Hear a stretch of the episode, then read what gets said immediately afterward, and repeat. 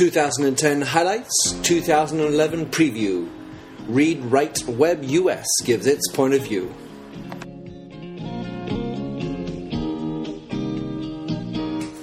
Hello, bonjour, and welcome to the Minter Dialogue radio show. I am Minter Dial, host of this downloadable radio show, also known as a podcast. I'm author of The Myndset Blog, T H E M Y N D S E T dot com, where you will show the, find the show notes for this interview. And I also write en français on minter dial dot f r. Anyway, here's an interview with Frédéric Lardinois, whom I met at Le Web twenty ten in Paris. Frédéric is a European, half German, half Dutch, living in Portland, Oregon. News editor for Read-Write Web U S A at the same time as finalizing his PhD on medieval studies.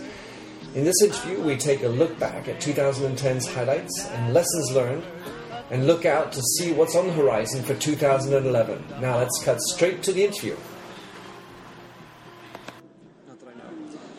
Hello, this is Minter Dial from the Minter Dialogue Show, and I'm at Le Web two ten, and I had the pleasure to have with me Frédéric Lardinois, a very French name, who is the, the news writer for Read-Write Web out of the U S in Portland, Oregon. So, uh, welcome, Frédéric. Oh, can you explain to me what you do at Read-Write Web exactly?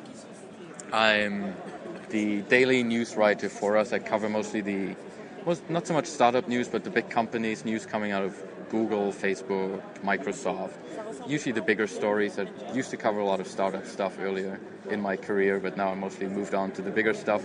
And it's the the big news stories I'm really interested in. Okay, and so um, how many people work at Read-Write Web over in the States?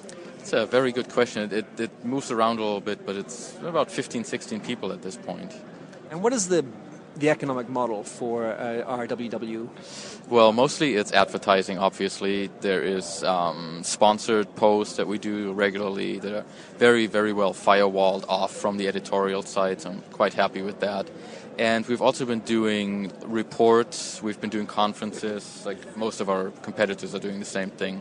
We've been selling reports, we've also been doing sponsored reports on topics that are, you know, part of our experience, stuff we know about social media, Uh, community management, all those kinds of topics.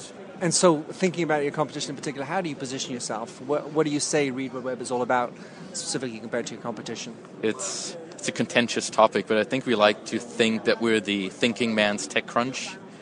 Um, a little bit more analytical, a little bit more, more thoughtful, a little bit more in-depth than most of our competitors. Um, as much as we're trying to race for the breaking news stories just like everybody else, we're when we can't, we don't just try to write up the same story again, but provide more analysis than everybody else.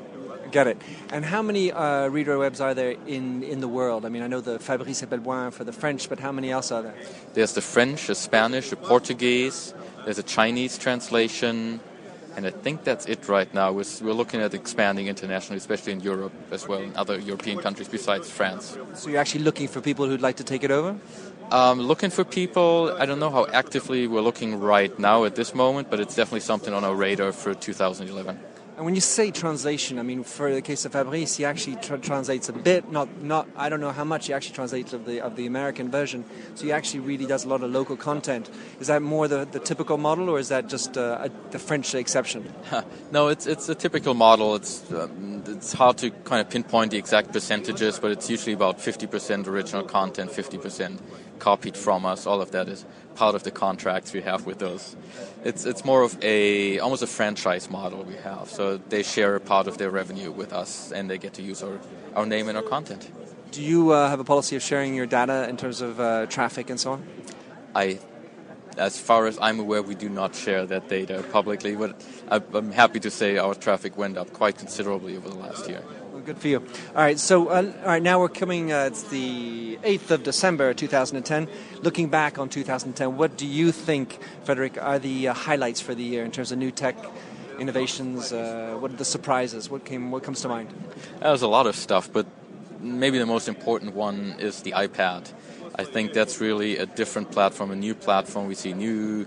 And it's important that it is a platform. We see new products, new apps coming out for the iPad that weren't possible before, especially in the magazine business where a lot of the apps aren't really fulfilling that promise yet. but you can see that it's going somewhere. That, you know, we'll see what the New York Times does with its paywall, for example. So there's a lot of interesting stuff happening there in the mobile front. Mobile in general was huge this year, I think, not just the iPad, but also the phones, Android. I, Windows seven surprised me. Uh, Windows seven Phone surprised me. I think they, they dropped the seven out of the name just now. The Windows Phone surprised me because it's so much better than every anybody thought it was going to be. It's not doing very well in the U S, I think. I don't. But in Europe, from what I hear, they're, they're doing quite well. They're getting some market penetration. So that was another surprise. And the, the rise, the not the non-rise of sites like Foursquare and Gowalla, that still remained a niche. I was expecting that to go very broad this year. That didn't happen. But local itself was a big topic with companies like Groupon, um, Living Social, all these kind of local deal companies.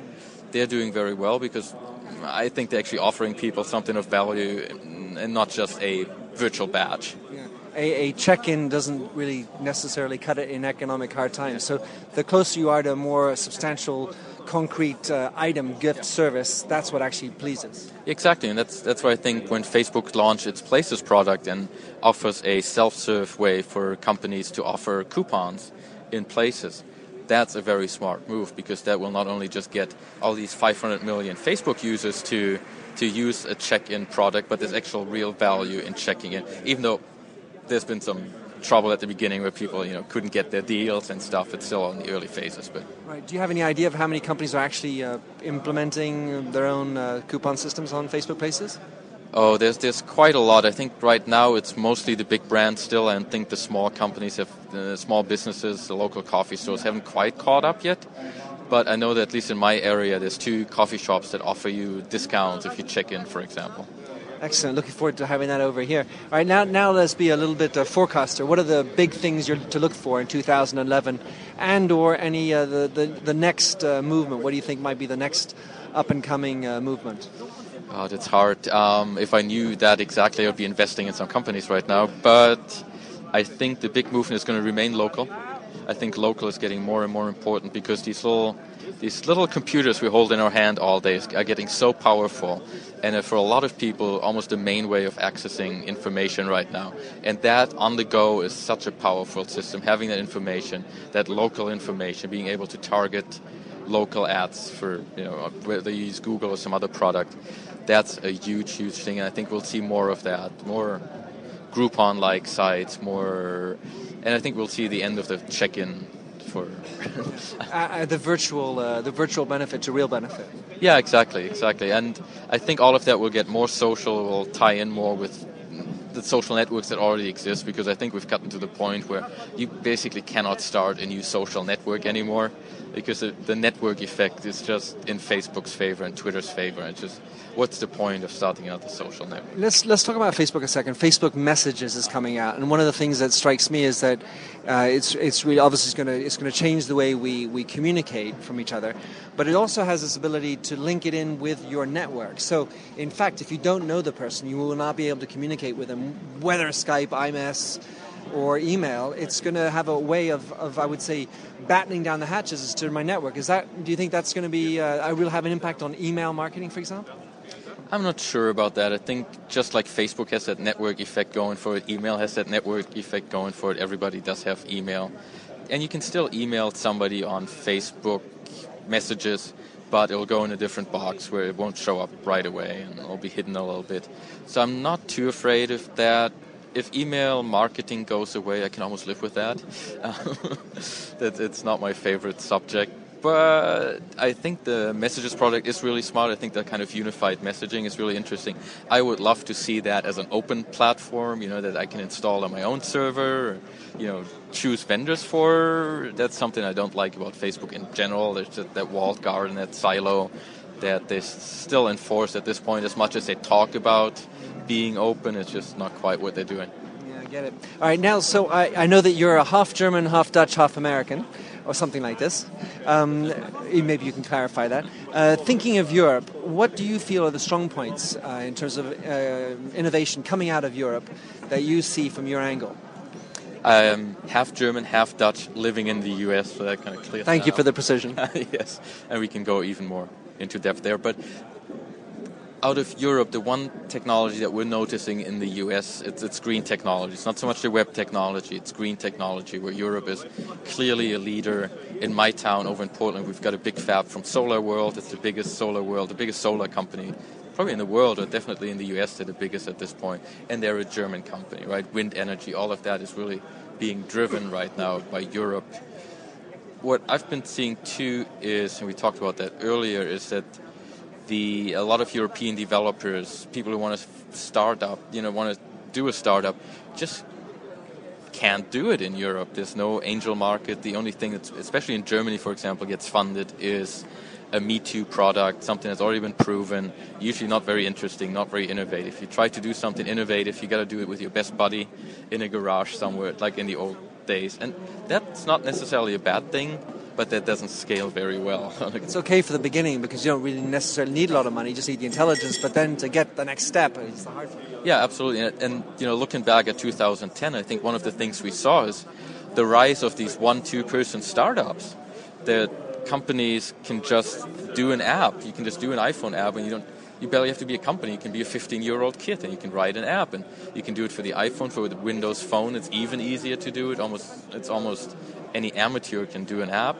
So there's the barrier of entry has gotten so low with cloud servers. It's really cheap to put up huge amounts of data and just have that sitting in the cloud, costing you very, very little. One of the things that I observe is the uh, there's a lot of good French programmers sitting over here, and a lot of them go over to the U S. It brings up the point for me of talent.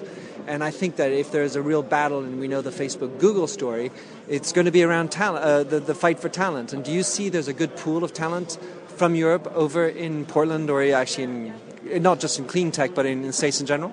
Um, there, there is a, a small pool of talent, because coming over to the U S is still very hard for somebody who doesn't have a job. There's visa problems. The only way you go to Europe, uh, to the U S, is if you can have a, somebody sponsor a visa for you. And so that's very difficult still at this point for a com- for a developer to do that. I think it'd be there'd be a lot more. I think there's lots of talents out here. I think I know in a lot of the universities don't necessarily crank out engineers as much as academic, you know, computer scientists here. That the U S model is a little bit more practical when it comes to computer science, and, and a lot more entrepreneurial than it is here. If you take oh, just taking a little bit of a tangent, the world is flat, Friedman. Uh, and the ability to, I would say, distribute your talent. Do you see much of that going on in terms of development? Yeah, that's still happening. You know, outsourcing of, of development is still happening all over the place today. A, a lot of startups are able to scale up because they can send. And a good friend of mine, he does something like like Tiny Chat and stuff like that. And his programmers are in Russia because they're cheaper. They're very good. But they can't leave the country because he can't afford sponsoring a visa for them. That's way too difficult. It's not worth the money for him. But so how do you get in touch with them? There, there's, I'm not sure about the exact names, but there are lots of forums and job boards where you can find talent. It's not a problem at all. We're sitting beside some Russians, so maybe we just have to reach out a hand and shake our hands. Um, so uh, you're... you. Sorry? They seem sick, though. I don't know what's wrong. That's all right. They are, they're taking French medicine. Hopefully it's free. Um, so I know you work with a, a number of large organizations. You're going to go visit uh, Scott over in Ford. Um, what advice would you have for a company that was ramping up its social media strategy? You know, they obviously get it. How would you start? What would you say are the big keys to make it successful, their, their ramp up? Well, I have to say there's still a lot of art to it and less science, I think. But the key strategies for me are you got to listen to your com- your customers. You can't just march in and start just sending messages on Twitter to people without understanding who these people are. You got to understand the medium, whether that's Twitter, Facebook, or maybe old-fashioned forums. There's still, think about the car industry. There's all these very active car forums, for example. You can get active in there, but you have to be you have to be authentic is the, the buzzword there. I think you you can't just send corporate commercial messages to your customers and think that is a social media strategy. It's about listening, interacting. We're, airlines are doing that, for example, quite well after the, especially the United Breaks guitars fiasco a while ago. They've really learned to come in and talk to people, listen to people, and use a lot of the a lot of the tools you can, even if you're a small company today, a lot of the tools are free. You can use Hootsuite, you can use even TweetDeck if you're a small company. Set up a search for your brand or your cafe or something and just start talking to them. Look for the right hashtags. Set up some lists with your your best customers. Figure out who are the customers that talk about you. Reward them. Give them give them a place in that community online too. The, whether that's, you know, a table named after them at the cafe or whatever, you know, you can get creative there. But it's it's that listening and being authentic. Those are the most important things to me. In terms of listening, so you mentioned Hootsuite and TweetDeck. Do you have any other tools that you would recommend the, to, to help understand? For example, you talked in forums. How do you find out what's being said? What are other examples of tools that you might suggest? There is there are forum search engines, and I'm blanking out on the name right now. It just just wrote it two days ago, but... Well, first of all, uh, what you'll do is you'll send me an email and I'll put it in the show notes afterwards. That's the good news. And I'm thinking that by speaking, you might think about it in the meantime.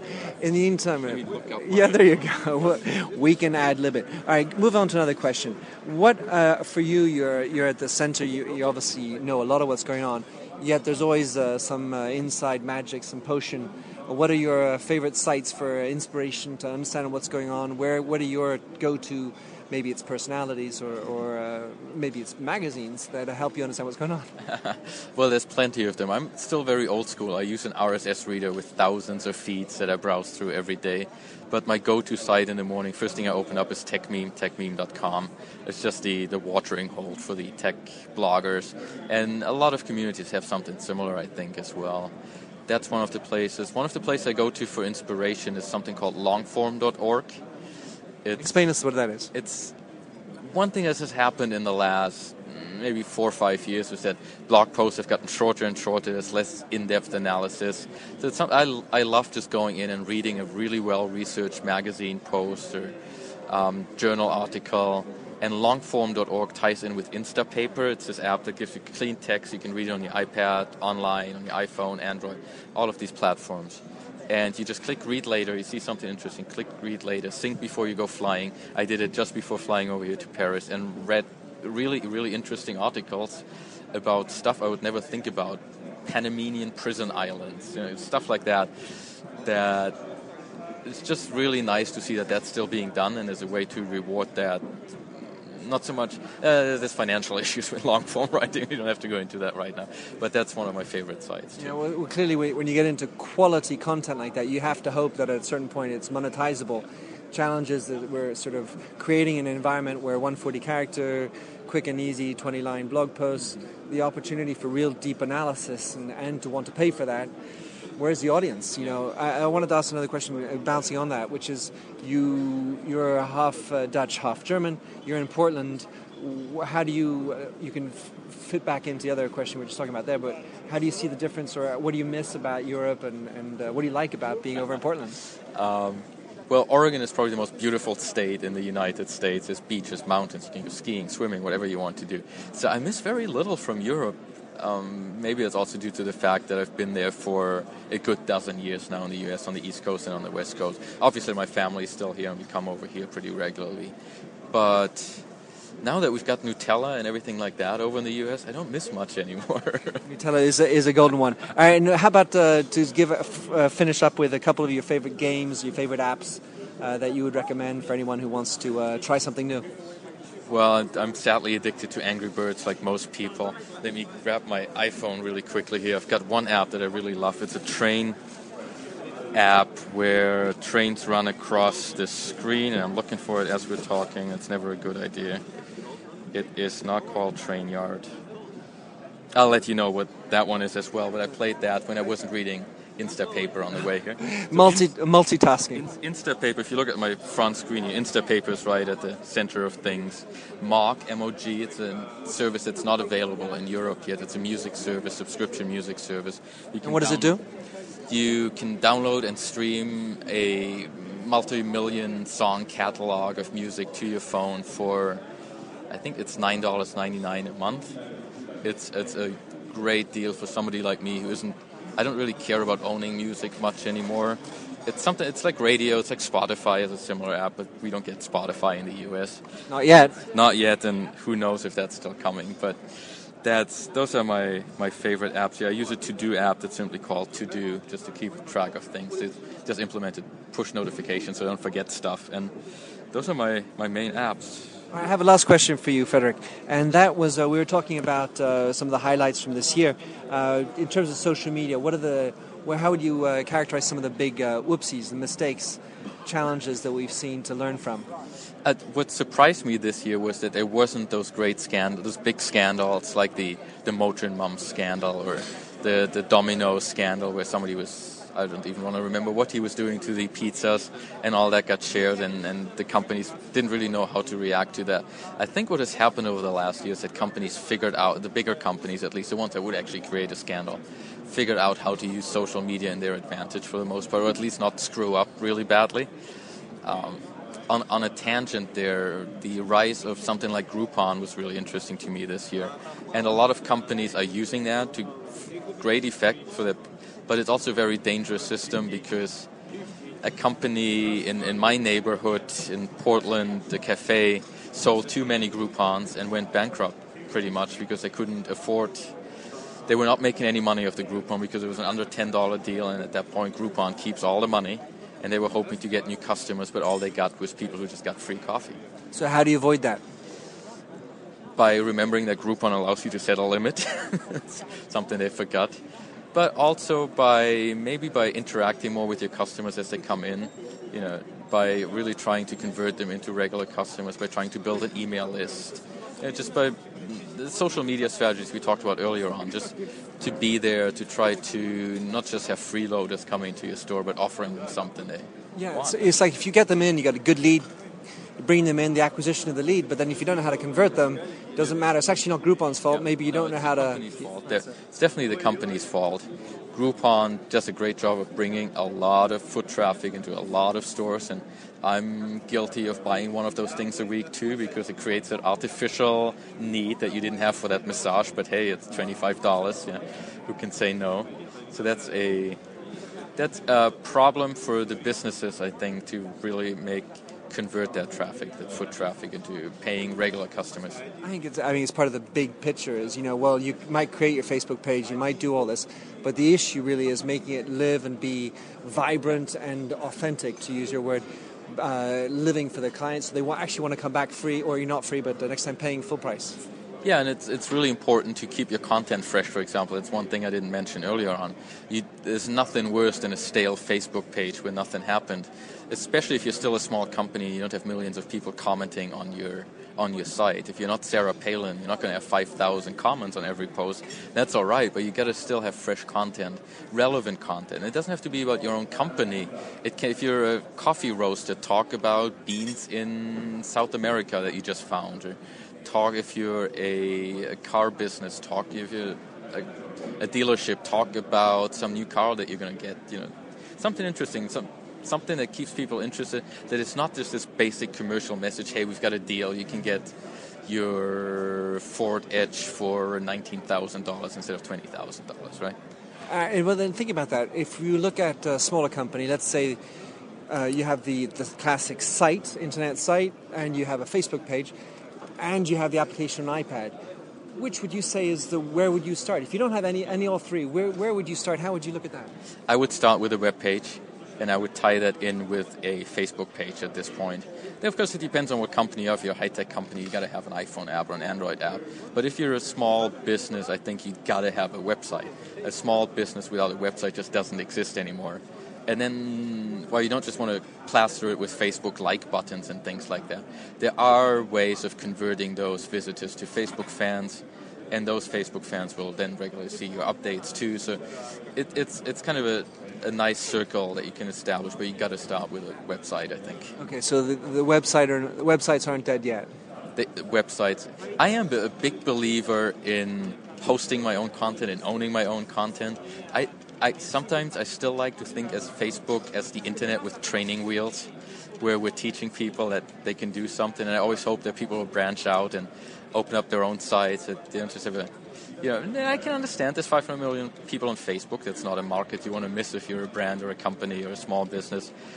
But I'm a big fan of owning and controlling my data, and I, I run my own online R S S reader. I don't run it through Google Reader, for example, because I don't know when they update. Yeah, it's just I, I, I'm a control freak when it comes to that. Well, we all understand that. We have all a portion of that in us. All right, Frédéric, I appreciate it very much. Thanks for uh, dropping by or into the Minter Dialogue radio show. It's been a pleasure, and hopefully we'll stay in touch. I'll drop in all the other little things we forgot and uh, into the show notes. Great. Thank you very much. Appreciate it. All right, so that was uh, Frédéric uh, Lardinois from uh, the Read-Write Web over in the States. He's the news writer for them. And we are at Le Web in Paris on the eighth of December. Have a good day. Talk to you soon. In the arms of a woman, I'm a convinced... So, thanks for having listened to this recording of the Minter Dialogue Show with Frédéric Lardinois, Read-Write Web U S A. You'll find the show notes on the myndset dot com. And you don't forget to sign up for the weekly newsletter, which you'll find on the tab for subscribe. If you like this show and you speak French, you can also find my other French language interviews on minter dial dot f r. In the meantime, please come join the conversation at The Myndset. Branding gets personal. Or catch me on Twitter at m dial. Have a great one. Ciao. I like the feel of a stranger tucked around me, precipitating the danger to feel free, trusting my reason, and let me show